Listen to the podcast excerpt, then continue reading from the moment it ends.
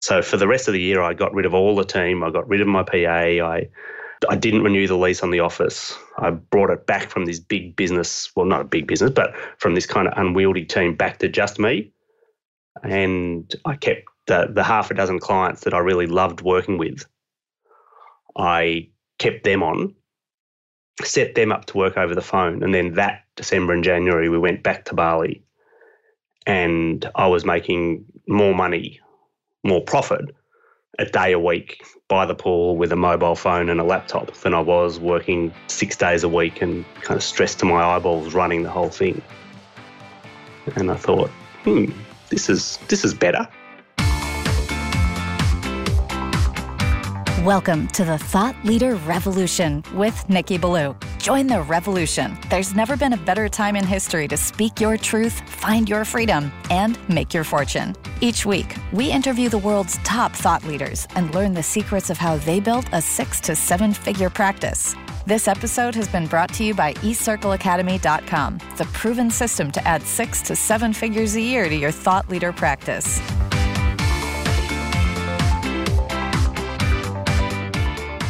Welcome to another exciting episode of the podcast, The Thought Leader Revolution. I'm your host, Nicky Billou. And boy, am I excited about today's guest.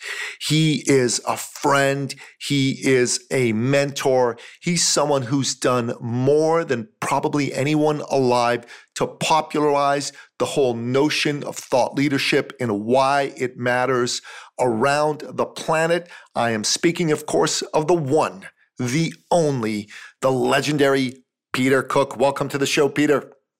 Thank you, Nicky. Great to be here. Legendary. I, that may be the first time I've ever been called legendary. That's very, very cool.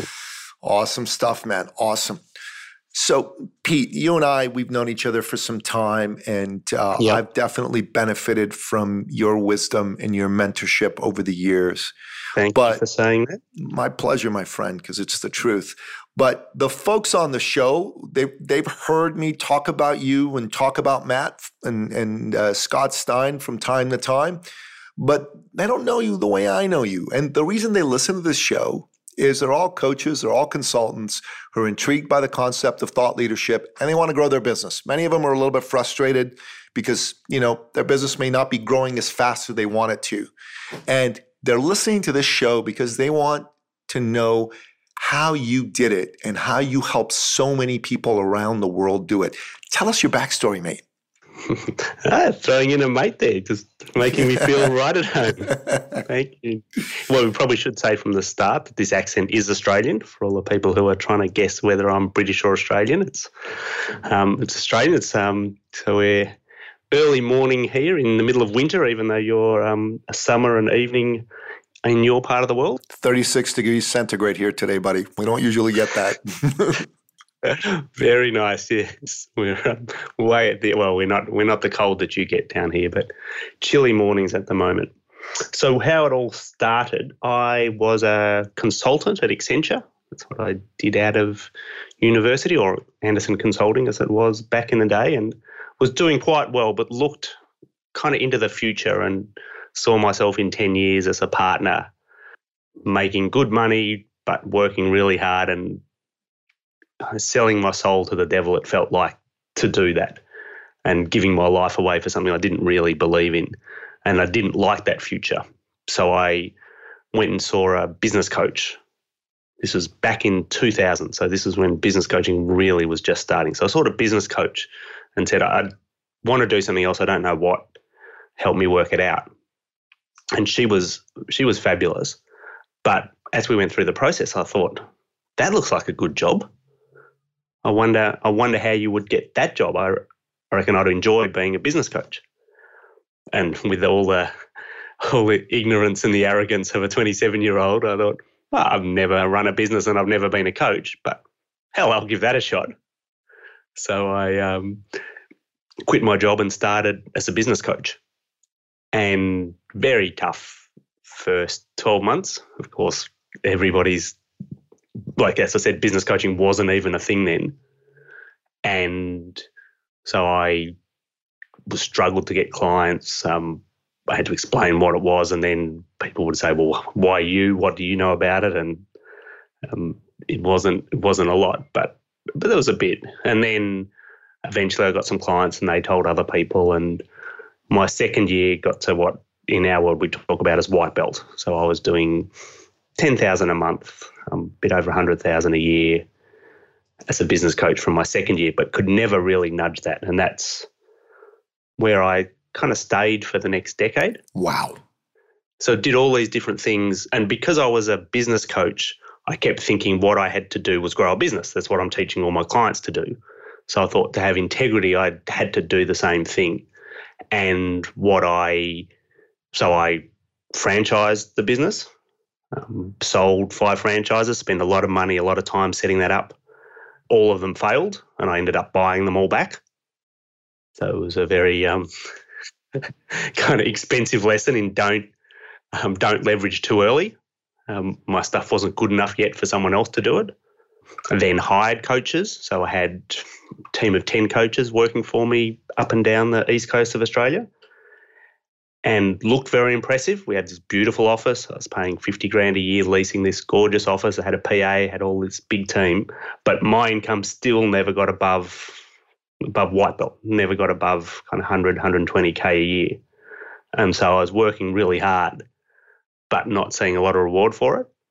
And then 2009 had kind of defining experience. Went to went to Bali with Trish, with my wife, and we were um, on, and I could only go away for a week. So we had this one week holiday in Bali, nine days, like a week, a weekend either side, and that was as long as I could be away from the business without the wheels falling off. And we we're staying on this beautiful little cottage right on the beach. We're actually sleeping on this day bed outside. So we'd wake up and see the sun rising and the fishing boats coming in against the rising sun in the morning. It was just this little slice of paradise. And I had this moment of clarity where I thought, when I was a university student, I used to get two months a year holiday. And now that I'm a so called successful entrepreneur, one week's all I get. There's something really wrong with this picture, with how I've decided my business and my life. And I made a decision I was going to change the business so that I could run it from Bali effectively so that I could come back from two months. So for the rest of the year, I got rid of all the team. I got rid of my PA. I I didn't renew the lease on the office. I brought it back from this big business, well, not a big business, but from this kind of unwieldy team back to just me. And I kept the, the half a dozen clients that I really loved working with. I kept them on, set them up to work over the phone. And then that December and January, we went back to Bali and I was making more money, more profit a day a week by the pool with a mobile phone and a laptop than I was working six days a week and kind of stressed to my eyeballs running the whole thing. And I thought, hmm, this is this is better. And I hadn't languaged it like that, but what in effect I'd done is gone from a business to what we call in our world a practice. I'd gone from having it be about systems and about a team to being it about me and my expertise and my thought leadership.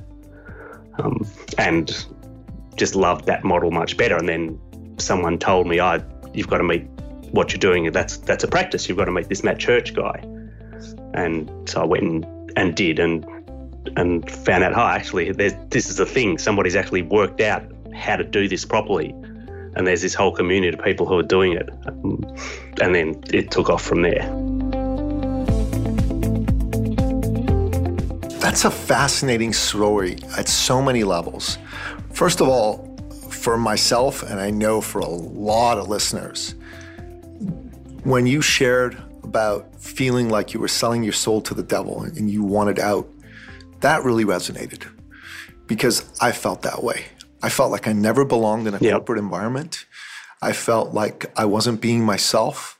I felt that I was basically pretending to be someone I wasn't in order to fit in. And I hated every minute of it. There were some good people I met along yep. the way, but it wasn't a lot of fun and there was there was no joy in it for me. And I'm sure that there's a lot of people that felt that way when they worked for the man, yeah. as it were. And they may even be some people that are prospective thought leaders that are feeling that way right now, listening to this. Yeah. It's funny, a lot of people kind of said at the time, oh, that's really brave to take the plunge and to leave. And and I thought, ah, uh, no, I actually there isn't a choice. I I can't stay. I, I have to do something. Yeah. Yeah, that I, and that resonates too because that's exactly how I felt. There was a period of time where I, I just couldn't do it anymore, um, and yeah. For me, I got a push from the universe. The company I was working for went bankrupt, so I literally didn't have a choice. but well, sometimes we yeah, need that. Yeah, for sure, for sure. But I think that's powerful, and then your yep. understanding once you got into business for yourself that the way you were doing it wasn't working for you and that there had to be a better way. I mean, necessity is the mother of invention, right? That's what happened over there. And then you found Matt yeah. Church, who had figured out a way to do this right, as you put it. And then as soon as you met Matt, yeah. you went from, you know, what you call a white belt to I think what you call a black belt, which is said over 10 grand a month. That's over 60 grand a month, right? Yeah. Pretty quickly, right? I think it was in less than a year you told me the last time we spoke. Yeah, I yeah, so we have this yeah, this we use this martial arts metaphor where we say at different stages in growing your practice there are different things to do. So at white belt there are certain things to do at 10,000 a month, then at yellow belt at 20,000 a month and so on up to green belt, blue belt, red belt, and black belt, like you say, 60,000 a month or 720,000 a year. And I saw this revenue ladder when I went and did Matt's two day course, as it was then, and it completely did my head in. I was like, that is ridiculous. There is no way that just me could be worth, and I'd do the sums, and that's like a thousand dollars an hour. What could I possibly do that would be worth the ten? Who would pay ten thousand dollars a day it just seemed completely fanciful. But at the same time, I saw these other people who were doing it. And so there was a part of me that was going, well, why not? Yeah. Why, if they can, why not? And I looked at them and they were smart people, but I thought, oh, well, but I'm smart. And they were working, but it actually looked like I had been working harder to get white belt than some of these guys and girls were to get black belt. And I thought, okay, maybe if I'm gonna be playing a game anyway, may as well play play the game for black belt. So I said to Matt, what's the quickest that anybody's gone white belt to black belt? And like you said, it was good that I learned the lesson. It had taken me a decade to learn the lesson. So I'd had 10 years in white belt um, to kind of get ready for this. And and Matt said to me, 14 months. This guy, Peter Sheahan, did it in 14 months. It's typically a three year journey. That's what we expect. But Peter did it in, Peter Sheahan did it in 14 months. And so I said, um, and occasionally I'm a little bit competitive. So I said, all right, I'm going to do it in a year. And to keep myself accountable, I'm going to blog about it. So this was on, that was this, com- and I had this conversation on Friday. And on Monday, I started this blog white belt to black belt in 365 days. And it was this interesting experiment in also in being completely transparent financially about my business. So each week I would write about what I was coming up against and what was happening, and each month I would report my revenue in my blog. So I, at the end of the month, I said I just had twenty two thousand dollars, twenty two thousand three hundred dollars this month. I had my first yellow belt month, Amazing. and then the next month the next month I said, yeah, just close the sale on the last day of the month. I thought I'd lost it, but I got it back for 7,000 that got me to green belt. It was my first green belt month and so on. And after 125 days, I had my first black belt month. So the first okay. time I did 60,000 in the month. And then after 10 months, um, give or take, I had done 720,000. That's awesome revenue. So I got to a proper black belt, and, and on the second last day of our financial year here, passed a million dollars for the financial year, and have been running my practice at that that level since. That's incredible, man. So, has anyone broken your record since? Yeah, there, has, which is great. There's um. So, what's um, the new record? Couple of a couple of women um, down here in Australia have have done, I think, under 100 days which is cool. And it's a bit like the the four minute mile too. It's, yeah. It um you know it's kind of reset. Um what's possible, which is which is cool. Um, and that's although when, when people say to me, um, "Yeah, how do you do it? How do you get there fast?" I my answer generally is a better question is how to get there sustainably. Yeah, it is a better Um, question. No We question. want to we want to make this is a ten year journey. We want to be able to maintain it for a decade. Yeah, and like having kind of ten years, kind of struggling and working out what to do wrong before becoming an overnight success. Um, Well- kind of helped too. That's that's pretty crazy as far as I'm concerned.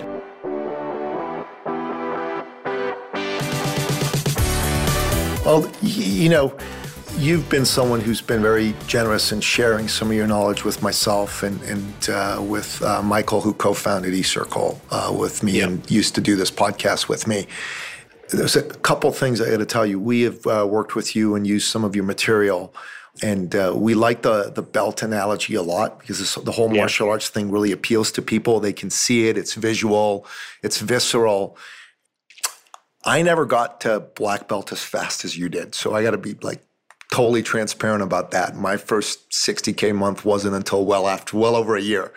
Um, Yeah. I think it was actually well over two years after uh, I started to to work with some of your material. But there was a lady, her name's Jen, and she she actually had a friend in China that she sent to you guys in Australia, who I think ended up signing up for your program.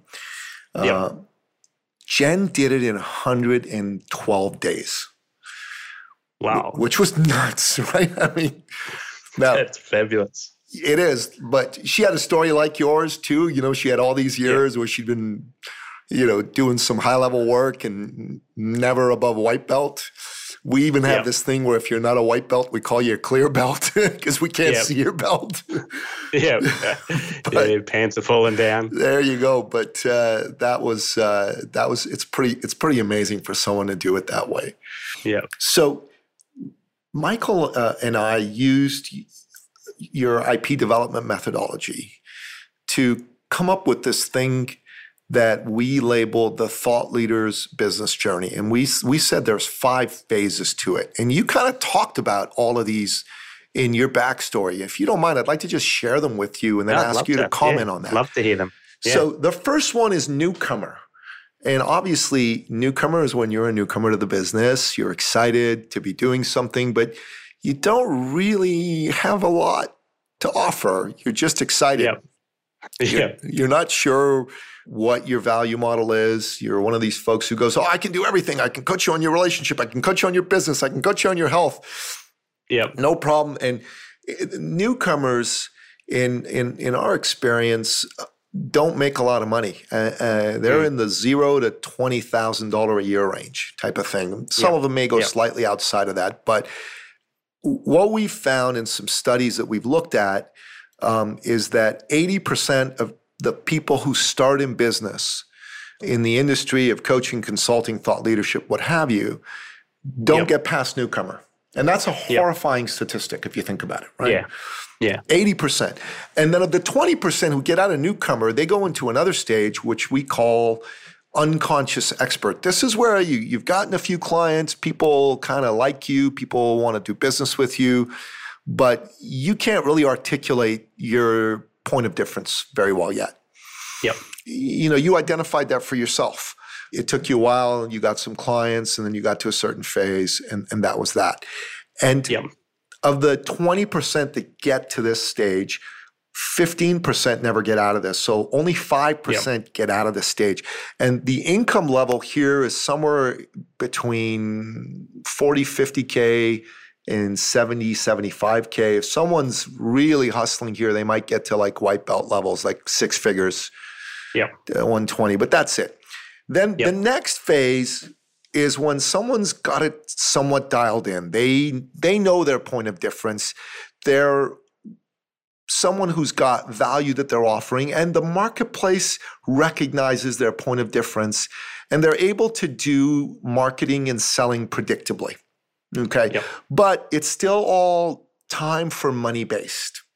You know, and they're working really hard and here they're burning out They, yep. they just can't get beyond a certain level of income. So they may be doing six figures. They may even get to 150, 200K, maybe even as much as a yellow belt level. But they're running full tilt and they got no cycles, they got no life. And yep. um, of the 5% that make it here, only 1% gets out of here and becomes mm-hmm. a thought What's leader. The, what are you calling this level? Oh, sorry, conscious expert, right? Yep. So, and the next level is the thought leader level. So we call that the you know the fourth stage of five, and one percent get there. And these are the Peter Cooks of the world, you know, the the Jens of the world, the Michael Palmers of the world, yep. the Matt Churches of the world, and these are folks who they've they've got IP. The market recognizes them as thought leaders. The market values them. Hell, the market approaches you in many instances yep. and say, Hey, Pete, you're really good at implementation. Our company needs to implement a new project. Can you train our CEO and his C suite team? And can we give you a half a million dollars or whatever, right? That yep. sort of thing yep. happens. And, and then, of course, obviously, you go out and you do your own marketing and you generate opportunities. But we've seen people here make a half a million, a million, a million and a half, two million, that sort of thing, and they get to choose how much they work. Right? They they work yep. as you say anywhere from fifty days to two hundred days a year. Right? Yep. And this is a fabulous stage, but only one percent get to be at this stage, and then one tenth of one percent go to the next stage which is the celebrity thought leader. These are like the Tony Robbins, the Robin Sharmas, yep. Those kinds of folks who are sought out by captains of industry, political leaders. Money for them comes in big gobs and buckets. They some of them work really hard because they've got a mission, they got a legacy going on, and yep. uh, that's where they want to get to. And very few people get to this. So. Yep. This is the model we created uh, Michael and I. It took several months of various, you know, pink sheet iterations to get it to the mm-hmm. stage. But yeah. Then we took a look at this and correct me if my figures are wrong. What really excites me about your work with thought leaders is that these figures are not the experience of people who come into your program. 80% yeah. of your people get to at least conscious expert and over 50% become thought leaders that make half a million to millions and up. Yeah. Those numbers astounded me. Like you've had you know what 150 200 people a year go through the program something like that? Yeah yeah. We've got 120 people 120 people. those school, are that's still an yeah. astounding number. I mean if you think yeah. about it and when over 50% of them become thought leaders and over 80% of them at least become a conscious expert, I mean, that certainly made me sit up and pay attention. Peter, what are your thoughts on on on this this uh, this model that we put together? Yeah, I love it. I love it, and I I think the um, celebrity thought leadership is there's an element of kind of luck and fortune in there. There sure is. that, so I don't know, like that's I don't know how to help somebody do that, and I and I'm not that myself. So I obviously I can't mentor someone in something I haven't done. Sure.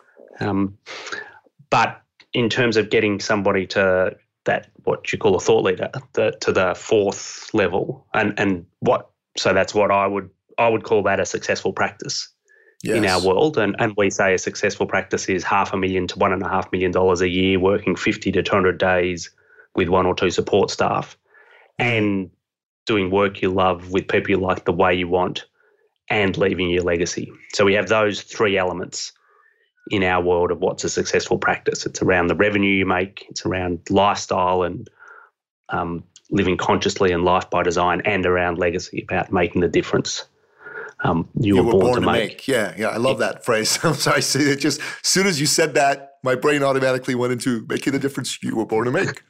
yep. No. Yeah, and so that's um, yeah, we've got a a pretty good track record of of having people win that game. I'd say you have an astounding track record. I mean, you're being yeah. a little too modest. I think this is not a time to be modest about this. I mean, if you got over 50% of the people in your program doing that, that's unbelievable yeah, it actually is unbelievable. Like it's, I, I struggle to know how to how to use that data um, and where to put it because I think if we put that on the front of our website before people get to know us a bit, it literally is unbelievable. People would look at that and go, "There's no way that's possible." And I've kind of had Can I make a suggestion? Yeah, please. Um, as you know, we've been trying to do this in Canada um, and using some of your material and using some of our own material. And, and um, we work with a fellow who used to work with uh, with Tony Robbins as well. So we got a whole, Yep. not that it's Tony's material, it's this guy's material, but we got a whole thing Yep. around it. But the thing that I think you need to do with this is you definitely need to use it, but it it needs to be like salt in the recipe Yeah, it can't be overpowering. It's got to Yep. be there, but in a very Yeah. you know just hey. By the way, here, here's here's here's how I say it, Pete, based on the coaching I got from Yep. all of these, and and then this thing story branded. I don't know if Michael ever told you about StoryBrand and Donald Miller and uh, that that fellow who teaches how to use the the the metaphor uh, and the framework of a story to uh, forward your message. It's, very powerful stuff. Yeah. What we say is that most people, most coaches and consultants want to be something more. They want to they want to be a thought leader. They want to matter. They want a legacy. They want to make money. But they're frustrated it's not working for them the way they thought it would, and and uh, uh, some of them are losing hope, and they're they're just wondering. I'm a good person. I work hard. I deserve to be successful, and what we say is you're right you do and we know how you feel we've been there and you peter definitely you've been there right yeah, and yeah. you figured out a way to help over 50% of the people that you work with make at least a half a million dollars a year working 50 to 200 days a year where in the industry that figure is less than 1% Mm. i think if you say that and then quickly pivot back to talking about them i think that'll land i Yep. think that'll land powerfully yeah, I like it. yeah, yeah. Because I got to tell you, Pete, whenever we do an event, that's the first thing I say is I, I say, look, this this this methodology, this thinking, it's been around in uh, in Australia and uh, in uh, that part of the world, in the Asia Pacific, for over a decade. And here are the stats. Yeah. And do you want to know what the stats in North America are? Do you want me to like freak you out a little bit? Go ahead. Less than five percent. Yeah, So all these celebrity thought leaders that you and I just talked about here that you said you didn't know how to be like them, they have a 5% success rate and you have an over 50% success rate. Yep. That's nuts. Mm. Am I wrong? No, no, you're completely right. It is it is nuts. And yeah, and it's interesting I think for the for your listeners to kind of unpack how that works, Please. what's behind that success rate because I think there are elements of that that um, anybody listening can incorporate into their programs. And it's comes down to you mentioned earlier about implementation. That's my my That's thought leadership thing. and Yeah, that's my thing, thing. is about yeah. Yeah, You'll get me on my soapbox. You'll have to pull me down, kicking and screaming. No, it's a good Um, place to be, man. Share away. That's why we have you here. We want you to share your best stuff. Yeah, so we have designed the program with a whole bunch of frameworks to help people get out of their own way. And so the first thing is that everybody coming in has signed up for this game. So everybody has said, yep, I'm on for being a successful thought leader. I'm on for half a million to one and a half million, working 50 to 200 days, doing work I love with people I like the way I want, and making the difference I was born to make. And that's a pretty big thing. Like if you say that seriously and you actually commit to that game, that takes something. I, th- I think it's a courageous commitment to make. If you're like everyone can say, "Oh yeah, that'd be lovely. I'd love to have that. That's amazing." But to be to kind of put yourself on the line and say, "I'm 100% in and I'm going for that is pretty extraordinary. So, firstly, we have amazing people in the room. We have a whole, but I think then having a tribe of people who are all going for the same thing and playing the game, same game does much more than we can do. So Matt and I have a methodology that works and have some good frameworks. But the thing that I think makes the biggest difference is the tribe who are all heading in the same direction. And it's like if you want to if you want to get fit, what you'd do is you'd start hanging around people who are fit. You would go and join a um, go and join a gym and be in, or join a sports team and kind of be in that community. If you want to be a successful thought leader, having a tribe of people who are all doing that, um, very, very powerful. Yeah. We then have, yeah, and one, one, my big belief is that we're not designed for long term implementation. So, it, like you as a human being, if you're saying, I want to do this three months, 12 months, three year, 10 year journey, you're the wrong machine for that game. You've been, you've evolved over hundreds of thousands of years to survive in the savannah.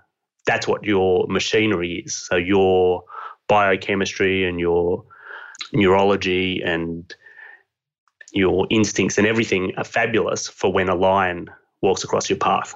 A whole lot of things will happen in that moment to help you survive that. Your heart rate will go up, adrenaline will pump through, your digestion will slow down, blood will go, like all this stuff will happen. That's great for that, which is what the machinery is designed for. Your machinery isn't designed for a 12 month project. And so then what I do is I recognize that and go, this is actually not what we're built to do. It's what we want to do, but it's not, we don't have the best machinery. So what are the hacks that we can put around ourselves to make that happen? And that's environmental design, it's accountability structures, it's cadence of reminders and frameworks, and it's a support community and a 12 month program that gives people targets kind of every week and every month so that this long game gets much shorter um, and more achievable. Um, and then, kind of all those things together with a methodology that works helps people get through it. And I think the lesson for your listeners from that is we spend too much time thinking about how to do it and get kind of too in love with our own approach and our methodology and don't spend enough time helping people implement it. And that's that's half the game is helping the people in whatever program you run, helping them actually do what you know they need to do.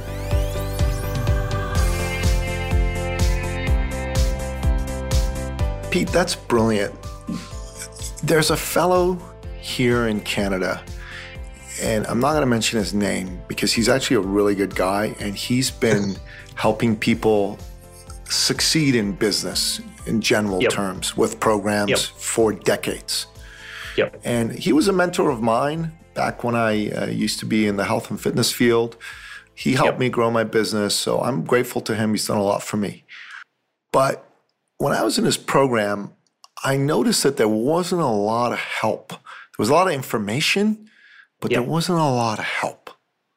Yep. You didn't have structures in place beyond the basics of having a monthly meeting where everybody got in, where he'd teach you a lesson, and then you'd commit to writing down some goals, but the rest was up to you. Yeah. You know, and I think you're bang on. We're not designed to do that.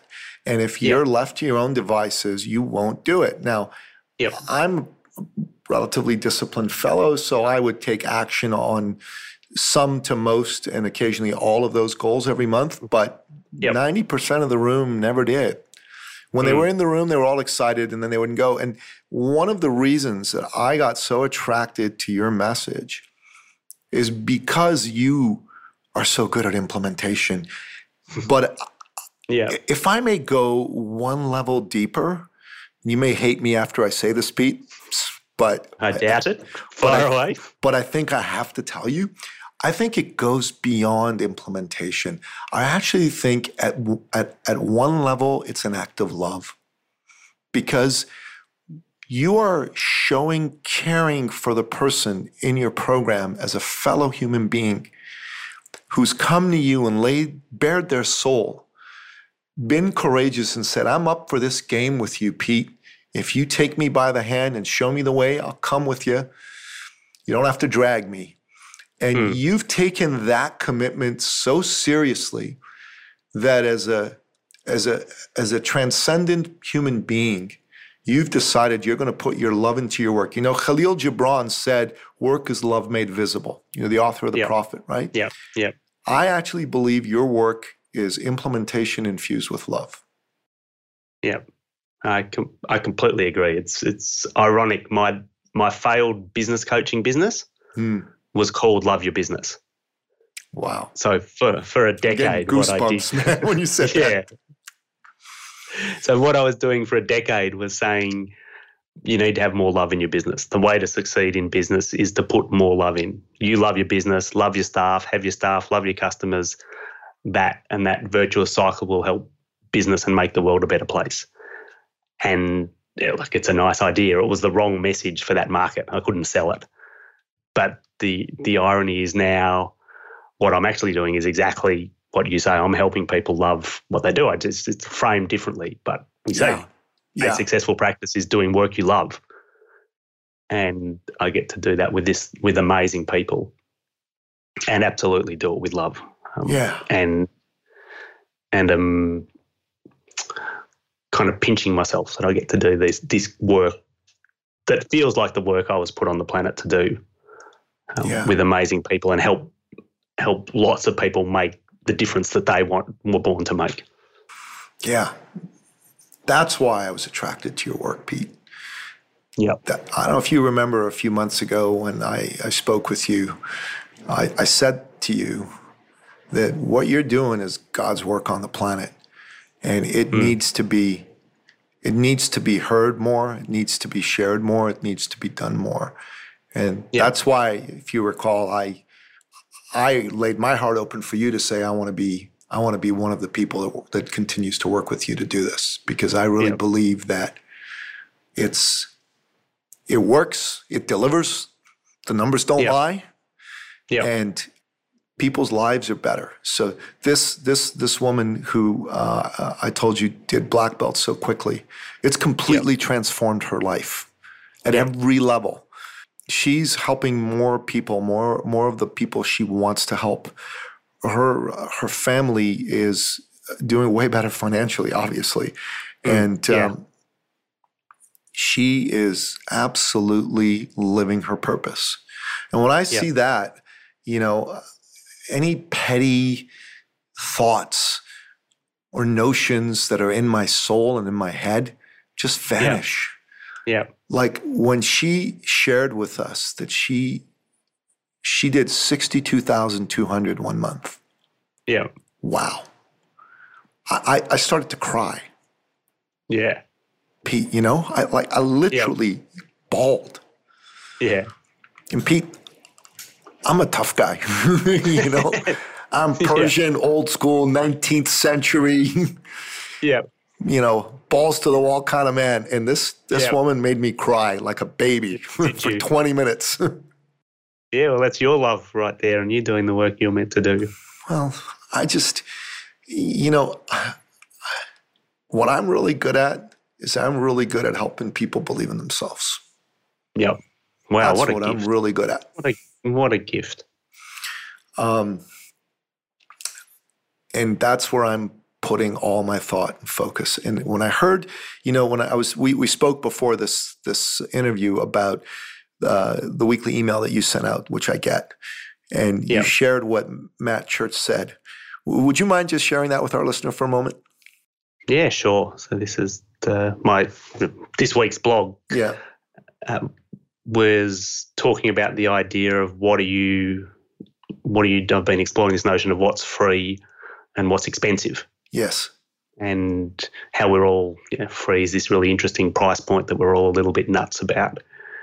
And and then I heard Seth Godin on his podcast say you should have some stuff in your practice that's free and some stuff that's expensive. And and thought that's a it's a nice idea but what what should be free and what should be expensive and then kind of in this bizarre coincidence like almost the next like it was that week that I then Matt said what he does is make information free and experiences expensive Mhm. I got goosebumps when I read that. yeah It's brilliant if you think about it, because Mm. what this is is it's a way to get people to understand what really matters. What Yeah. really matters isn't the info, and I love a lot of the things that I learn about. I love I, love the thought leader material that Yeah. you and Matt have created. I think it's it's brilliant. I love I love uh, my friend Mark von Muser's material on selling heart based selling. It's absolutely brilliant. Mm. There's a you Yeah. know I love a lot of Tony Robbins' material, Robin Sharma's material. It's fantastic. But I'll tell Yeah. you, I would kill. Maybe that's not the right word, but I would be gosh darn motivated to go hang out with Tony Robbins, with Robin Yeah. Sharma, with you and Matt, with Mark. And Yeah. I'd pay a lot of money for that. Yeah. You know? 100%. Yeah, it's a little bit it's counterintuitive for, especially when we talk about thought leaders. We say your whole job is to come up with great thinking. That the assets in your practice is your intellectual property, um, and our whole like our whole methodology is based around doing world class thinking. So then to say give that away sounds counter to that, um, and I think so. And there are people, a lot of people who come into our world are very cautious. So one of the things we do, all the students in our program have to publish all their pink sheets, which is the what we use to capture their IP. One of the deliverables of the program is 101 pink sheets, so 101 ideas fleshed out and published internally on our platform. And people go, oh well, what happens if somebody steals my idea? Um, I'm, I'm nervous about putting my IP out there. What if someone else takes it? And it's funny, a lot of people are nervous about that coming in. No one's ever had that experience. But like you say, what putting it out there does is actually means people want are more likely to want the experience. So because you've like if you hadn't read Tony Robbins' stuff and consumed his material, you wouldn't know about him and want to have the experience. And it's not like you read the book and go, oh well, I don't want to do the course now. I, Yeah. I know it. exactly. No, I And- want and to I do the also- course. yeah. And I also think it's a useful frame for having some humility around our ideas and our approaches that they're not yours anyway. yeah. Yeah, like whether you're a kind of if you're from a religious bent, then I would say these ideas are given to you by God anyway. They're not yours. Yeah. And if you're um, kind of more metaphysical or less that way, it's my um, it's just neurons in your brain. You're not like there's just neural pathways happening. It's not like you did anything to make that neural connection. Yeah. Well and said. That's what my my meditation teacher says. Our our job in a in a meditation practice is just to observe the thoughts. The thoughts aren't you, and the practice is just to observe them. They don't come from you. They don't belong to you. Um, just watch them go past, and that's another useful frame of going. Oh, actually, no, they're not. They're not mine, and that helps. I think that helps us be able to have brilliant IP without getting kind of too arrogant about it Yeah. and without getting too attached to it. Um, if somebody else uses it, fabulous. If somebody else takes it, good luck. If you can change lives with this stuff, Good for you. my preference, yeah, my preference is that you do it respectfully and you attribute. But if you don't, whatever.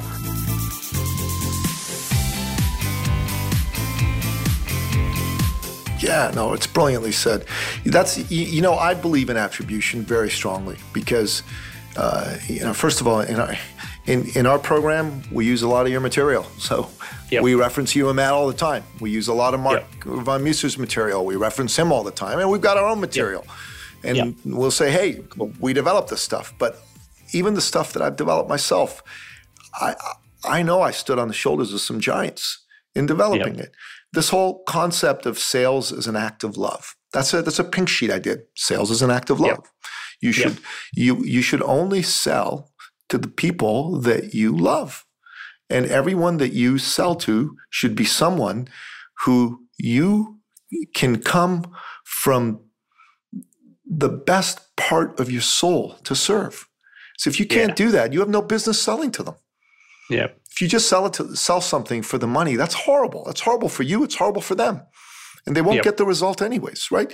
And Yep. so that was my pink sheet. But guess what? There's elements of that from Mark von Muser, who talks about Yep. sales and service. There's elements of that from Peter Cook, Yeah. who's talked about, you know, the importance of working with people that you love, Yeah. right, as part of sell. And there's elements of that that I probably read somewhere and I don't even remember, right? Yeah. Yeah. But that's my IP. It's my IP with the help of a few hundred Yeah. really smart people that I was exposed to throughout my life.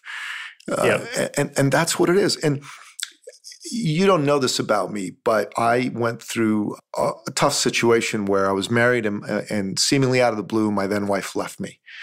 It was a searing experience for me. Yeah. I was very angry for a long time. I, I was depressed, and it took me a while to get over it. And as a result of this experience, I joined a men's organization. I started doing a lot of work with people Yeah. who taught men about what it is to be a man, um, how to uh, tap into your masculine power, how to honor your woman. And Yeah. it, it, it changed my life. I mean, if I'd known all this before when I was married, I, I probably would still be married, you know? Yep. Yep. And I became an evangelist for helping men who were faced with the prospect of a marriage breakdown. And I teamed up with a fellow and we created a whole bunch of IP. And I was really passionate about this and I wrote all the stuff, but it was Yep. both our stuff. He coached a guy who's created a program. And this guy is out there now working with husbands to help them strengthen their marriages. And Yep. this fellow came to one of our immersions in Toronto. He started sharing some of his pink sheets with us. He didn't know what a pink sheet was, but we were, you know, talking to him about it. It was in that fashion. And I'm like looking at him for a moment. I got angry. That's my stuff. That's Yeah. my stuff. I was like, I, I was livid for about 30 seconds. And I'm like, Yep. wait a minute. This guy just told me he's actually saved about 25 families from divorcing. Yeah. Yeah. 25 little kids get to stay Yeah. in mommy and daddy's home instead of separate homes. They. Don't have a 400% chan- higher chance of being incarcerated. They don't have an 1100% greater chance of being uh, an unwed parent. Yeah. I'm like, Yeah. the f- excuse my French. what the frig Yeah. is wrong with you, Nicky? Yeah. right? Like, Yeah. good for him. And and and Yeah. I and and I calm down and I'm I'm like, okay, I'm going to help this man. I'm going to help him win Yep. because he's doing God's work, Yep. right? Yep. And that was that was a humbling moment for me. Mm. That was a humbling. Yeah. No, it's it, that's beautiful. And then what you the next step is you kind of like yeah, obviously go through your own process. And then you can have a clean conversation to where you can say, "Hey, buddy, this is I love what you're doing with it. This is fabulous." And in our world, here's the honourable way to use other people's material, and this will actually make you, or this will give you more credibility. And give you a platform to build your stuff. A hundred percent. And he didn't know that he was taking my stuff. Yeah. He had no idea because the fellow that coached him was the guy Yep. that I teamed up with, and he shared a Yep. lot of this stuff with him. And I asked him that, did this Yep. guy share this stuff with you? And he said, yes, he did. And I'm like, oh, it all makes sense now. Yeah. it, all, it all makes sense now. I'm like, okay, Yeah. very good. But yeah, that uh, 100%. Attribution is important and clean and all that good stuff. But anyways, Pete, I really enjoyed this conversation. We have to do this again. too, Nick, We have to do this again. Are you up for that? for sure. Maybe one day we even get you and Matt on the podcast at the same time. Now, that would be a, a sheer delight for me if he's up for something like that. We like to end off each and every episode by asking you, our expert guests, to share your top three expert action steps for our listener to live the best version of their life, both in their personal world and in their business world. What say you? Firstly, very simple but not easy is do what you say. So I think the biggest single thing to work on to get better at implementing stuff, to get more productive, and to get better at selling and have more conviction is integrity. Is this practice of doing what you say. And it's actually very hard to do um, keeping promises to other people, keeping promises to yourself. Um, something that I've taken on. And even a simple thing, my personal trainer knows Trish, my wife. And so regularly at the end of a session, he'll say, Say hi to Trish for me. And I'll say, Sure. And then sometimes I will and sometimes I won't. And and then I caught myself. I'm like, I'm saying I will. So in effect, I'm making this promise that I have no intention of keeping. Hmm. And so I then thought, well, if I'm going to make this promise, I should really just, if I'm going to keep it, I need to write it down. It's got to exist for me to keep make this promise seriously and keep it. So I pulled out my phone to write it down. And I thought, well, if I'm going to write it down, I should just text and say, Gaz says hi. And then I thought, well, bloody hell, if I'm going to, he can text to say hi. Why should I be? I'm not his admin person sending messages for him. He can send her a text if he wants to. And like all this went through my brain, and then I um, and then I said, might do. So instead of saying sure, as um, I said, might do. If I remember, I will. And then now it's like this code that we have. So he'll he'll say say hi to Trish, and I say might do, and it's kind of funny, but it's has integrity. On it. Yeah, yeah. And it's even with my kids. I notice, like, I catch myself two hands full of shopping, and Scarlett says she wants to go on. She wants a dollar to go in the little thing that goes around and round outside the supermarket, and we've got to go. And I say it's broken, and I go, where? How did, where did that come from? This just lie just came straight out my mouth so easily. And I'm like, no, actually, it's not. That's not how you roll, Pete. Um, so that's the first one, and it's simple but but not easy. Is do what you say. Um, second thing in our game is obsess about positioning. So if you're a thought leader, an expert, you're the thing that's selling, and so this is very different from selling a product or having some internet marketing game where it doesn't matter if some people don't like, respect what you do, you can kind of trash it as long as 1% or whatever percent buys is fine. You can churn through people. That's we can't play that kind of game. So you need to obsess about how you show up in the world, how you treat people, how you treat the people who don't buy. Reputation is is everything in this game, and that happens right from the start. And finally, I would say aim to fail 50% of your mm. offers, your clusters, your projects. This is part of my implementation framework. And again, it sounds really sounds strange. And what I think it does is lets us get more comfortable with taking things on that we're not sure about. So we're we're trained not to fail and we're taught failing is bad. And yet it's an integral part of running a practice, running a business, being an entrepreneur. And we hear all the stories of successful people and all their failures that they've had, and all that's really nice. But there isn't a kind of concrete way to translate that. And I think aiming to fail half of what you do, half your goals, lets us set goals that are on the edge of our ability, which is where we get where we get to have breakthroughs and where we get to learn the most. So there, there are my three those are brilliant. I love that. I mean, I got something powerful out of each of them. I got to tell you. I mean, in terms of integrity, um, that that that's one that's really resonates for me. Inside the men's work that I do, we say that a man's his word, and if a man's yeah. unable to keep his word, he's given up his masculine power. And every time you make a promise and you don't follow through on it, you actually weaken yourself you weaken your power in the universe. So it's really, really important to be careful what you say yes to and to make sure that what you do say yes to, you do your darndest to follow through on it. So I really, really like that one. And. Obsess about positioning. Yeah, that totally makes sense. In this game, if you don't do that, you're toast, right? Yeah. Yep. And the point about failure, that's powerful. I have a, a um, athletics mentor. He's an Olympic gold medalist. And he talks about how important it is to fail. Yep. You know, he ran in three Olympics, four Olympics, and he won his Olympic gold medal in the third of the four. Yep. And he actually yep. made another Olympic team, but it was the Moscow Olympics, so he didn't get to go, you know, because yep. Canada boycotted those. So it took him 16 years to win his Olympic gold medal. So he failed for 16 years. Can you imagine that? Yeah. I, I, I mean, I think after 16 months, I'd have quit myself. Mm. But that's powerful. Yep. And I'm like, Pete's bang on. You gotta, you gotta like build in a 50% failure rate to yep. be successful. I love these three, Pete. They're, I think they're the best three I've ever heard. Yeah, thank you, brother. Oh, my pleasure, man. My pleasure. So, Pete, you and Matt and your team in Australia, you run Thought Leaders Business School. And yep. it's a very powerful program, and it really helps thought leaders become thought leaders in reality and not just in their minds. And yep.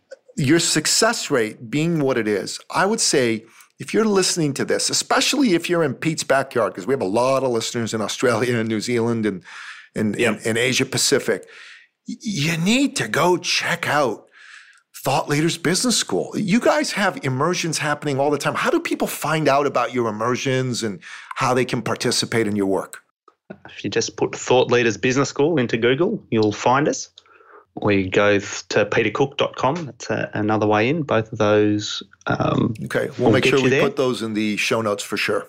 Thank you. And yeah, and we do our immersions are every three months. So we have most of our people from around, as you say, from around here. We had one crazy guy, Dominic, Dominic, who's come out nine times in a row from New York. Who's flown oh, every geez. three months from New York. Um, so I owe you a flight to a, an immersion. I'm going to come probably in your November one. We'll, we'll I'll, oh. I'll, I'll, work with you guys to do that, but I'm not promising nine times in a row.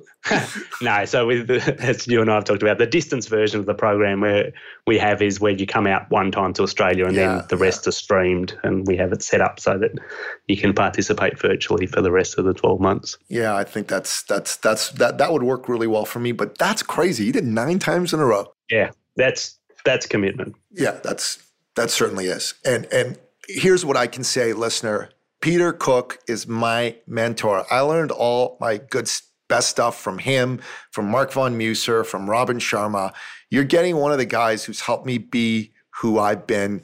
Not that I'm the greatest shake in the world, but you know, I've done okay. And uh, yeah. whatever I've done is Pete's fault. so make sure that you take advantage of this opportunity go check out Thought Leaders Business School on Google. Go to petercook.com. Get yourself on a phone call with Peter, a member of his team, uh, if that's what you need to do in order to, for you to experience the incredible work that these folks do. It changes lives, it makes a difference, and their success rate is incredible. You have an 80% chance of being at least uh, what Pete calls a yellow belt, and you have an over 50% chance of being a black belt in uh, in this work. So I'd say that's worth doing, right? So definitely make sure that you do this. And Pete, you have a book as well. And I think that book is a very powerful way for people to get to know you guys who maybe aren't necessarily immediately ready to jump into an immersion. Tell us a bit about the book and how they can get it.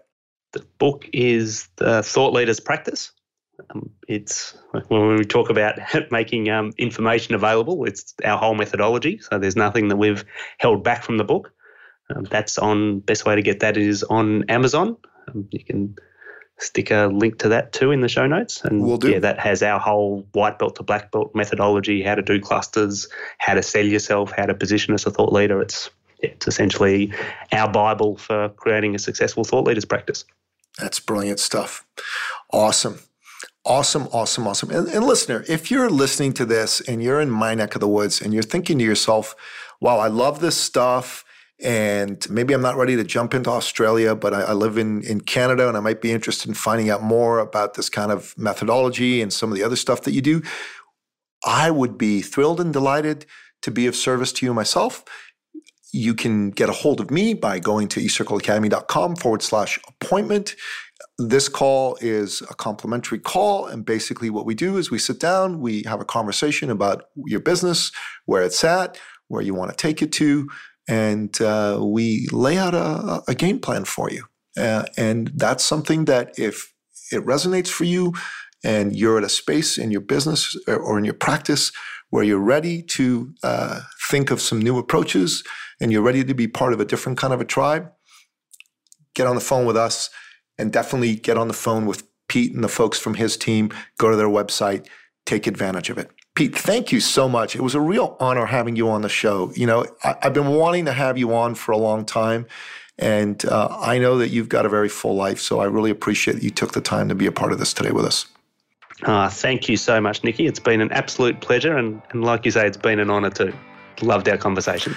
Me too. And listen, if, if you're game, I'd like to have you back in a couple months, two, three, four months, and um, let's let's talk about some things we didn't talk about today. Sounds great. And that wraps up another episode of the podcast, The Thought Leader Revolution. To find out more about today's incredible guest, the legendary Peter Cook, go to the show notes, Google Thought Leaders Business School, Google petercook.com. Make sure that you get a copy of his and Matt's book, The Thought Leaders Practice, and you will be glad that you did. Until next time, goodbye.